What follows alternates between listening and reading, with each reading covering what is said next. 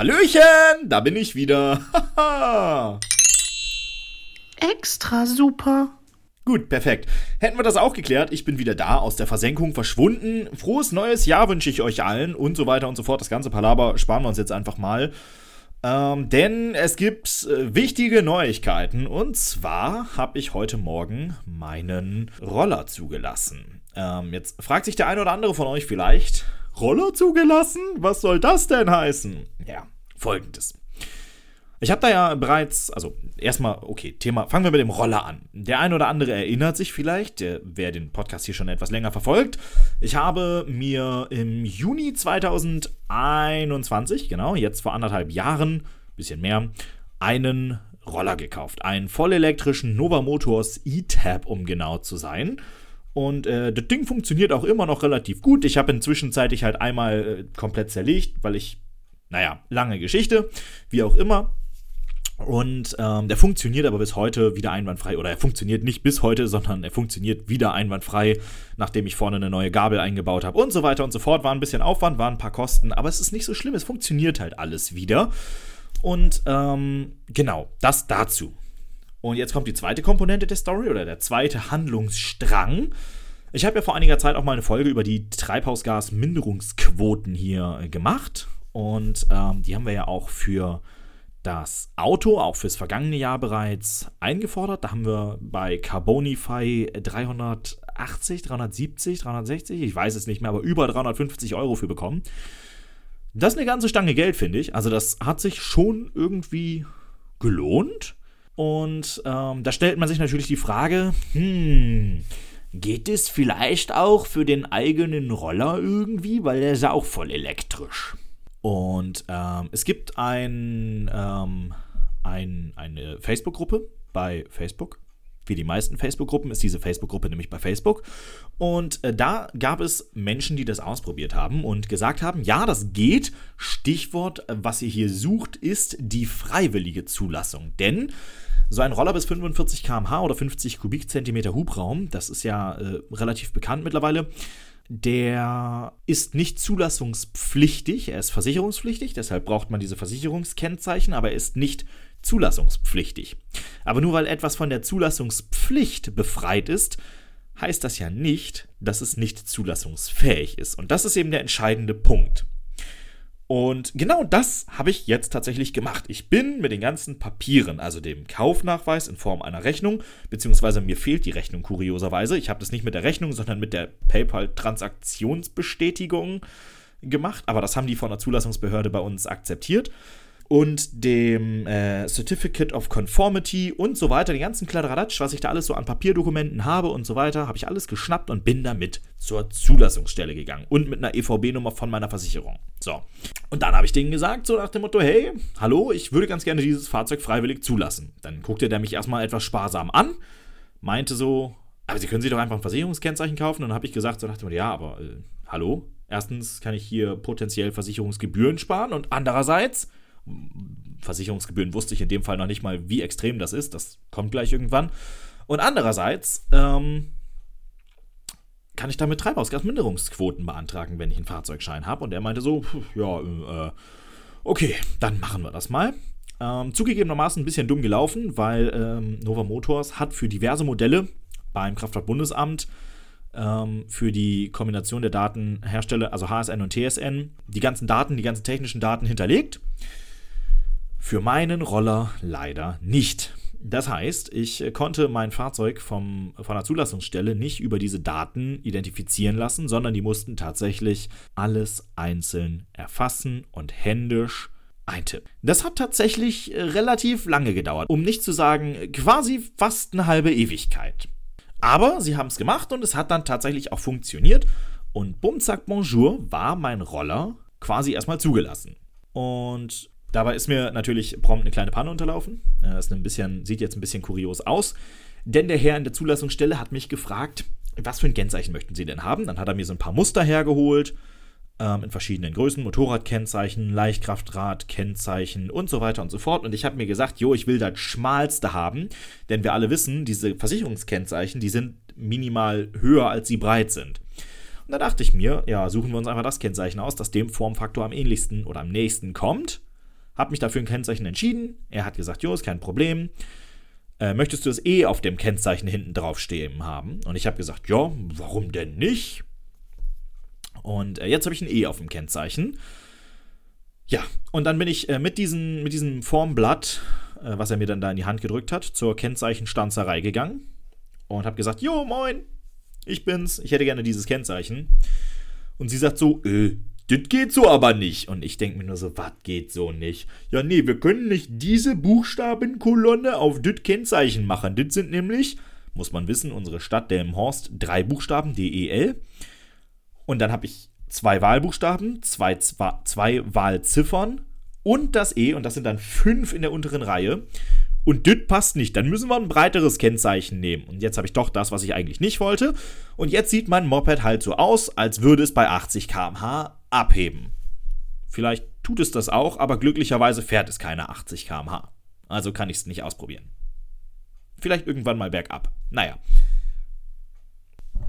Gut, nachdem das also auch äh, quasi dann abgehandelt wurde, habe ich jetzt ein wunderbares Kennzeichen in einer Größenordnung, die ich eigentlich nicht haben wollte. Also es ist um Gottes Willen nicht so ein breites wie vom, vom Auto, das jetzt nicht, aber es ist halt eben ein Leichtkraftrad-Kennzeichen. Das ist äh, 22 cm breit und damit gut 12 cm breit, würde ich geschätzt sagen. 12 cm breiter, würde ich geschätzt sagen, als das ähm, normale Rollerkennzeichen. Und ähm, ja, es sieht schon ein bisschen skurril aus. Das kann man, kann man vielleicht schon so sagen. Also die meisten Leute, denen ich das Foto davon geschickt habe, die haben sich darüber in erster Linie, in erster Linie tierisch beömmelt. Aber naja, jedem das seine. So, nun äh, weiter in der Story. Ich mit dem Kennzeichen also wieder rübergelaufen, wie das halt bei so einem Zulassungsvorgang ist. Die den Stempel da drauf geklatscht. Zack, fertig. So leicht geht's.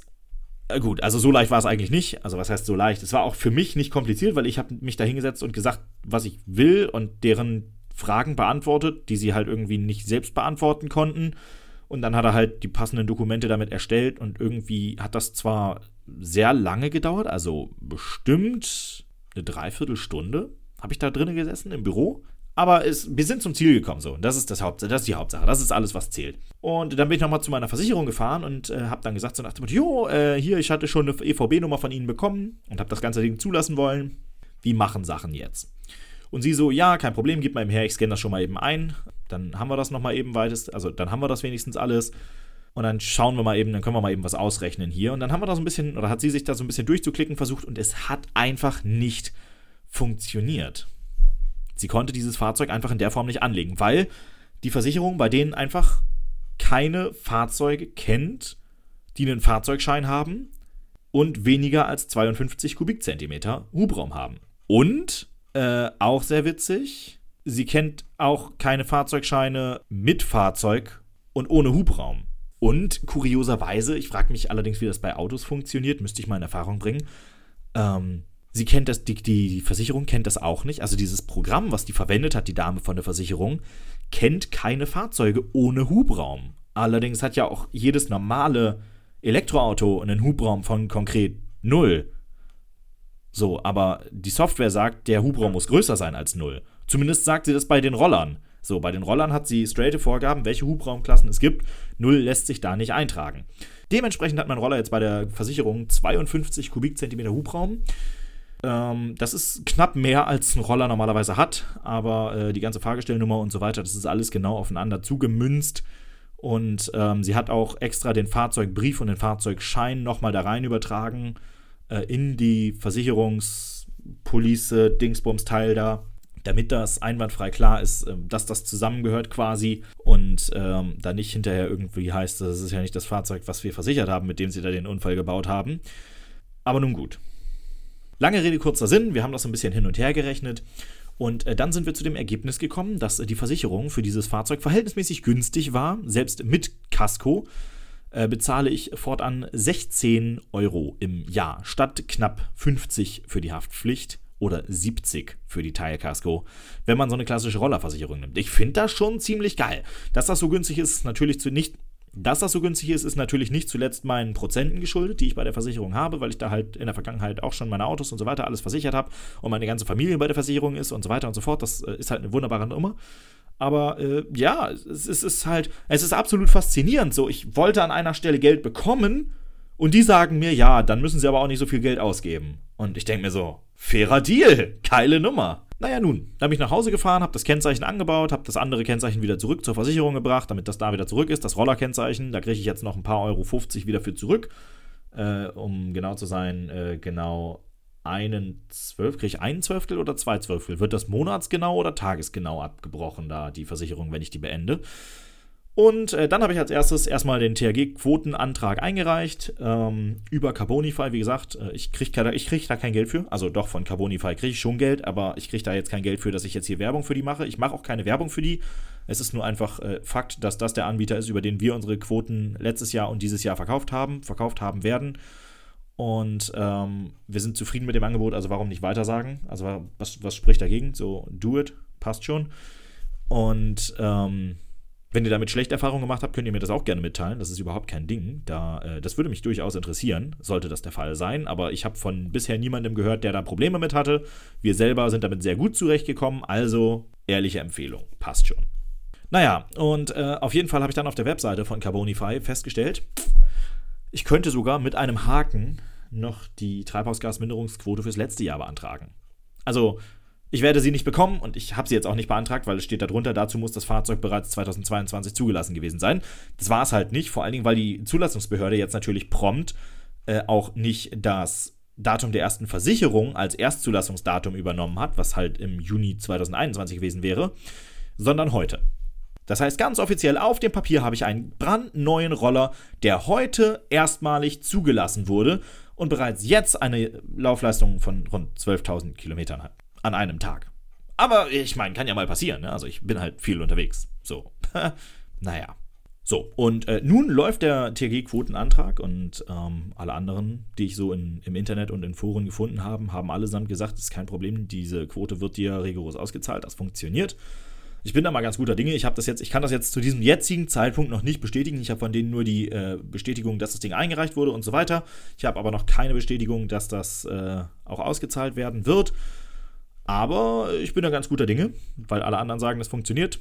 Die Daten, die ich habe, sehen so aus, als müsste es funktionieren. Ich sehe keinen Grund, der dagegen spricht, dass es funktioniert. Also Schauen wir mal, was daraus wird. Bleibt noch eine Sache, die, die mich so ein bisschen ärgert, was ich gerade schon erzählt hatte. Ich kann auch jetzt noch die THG-Quote für 2022 einfordern. Ja, das Problem ist schlicht und ergreifend, wie gesagt, offiziell existierte mein Fahrzeug da noch nicht, war noch nicht zugelassen. Und das ist leider einem Punkt geschuldet, der mich etwas ankotzt, denn ich wollte das Fahrzeug eigentlich ich habe diesen Wisch mit der EVB-Nummer von der Versicherung hier seit Anfang Dezember rumliegen. Ich wollte das Fahrzeug eigentlich gerne noch in 2022 zugelassen haben, eben um die Quote für 2022 noch mitnehmen zu können. Aber ist halt nicht, weil man muss Online-Termine buchen, vor allen Dingen für so ein komplexeres Unterfangen wie das, was ich jetzt hatte, weiß ich nicht, ob das überhaupt funktioniert hätte ohne Termin. Und der Effekt, der daraus resultierte, war, man kann in der im Horst nur Termine mit mindestens, die, also buchen die mindestens, ich glaube, vier Wochen in der Zukunft fliegen. Oder zwei? Ich weiß es nicht. Auf jeden Fall ist das Problem schlicht und ergreifend, dass ich keinen Termin mehr in 2022 gekriegt habe.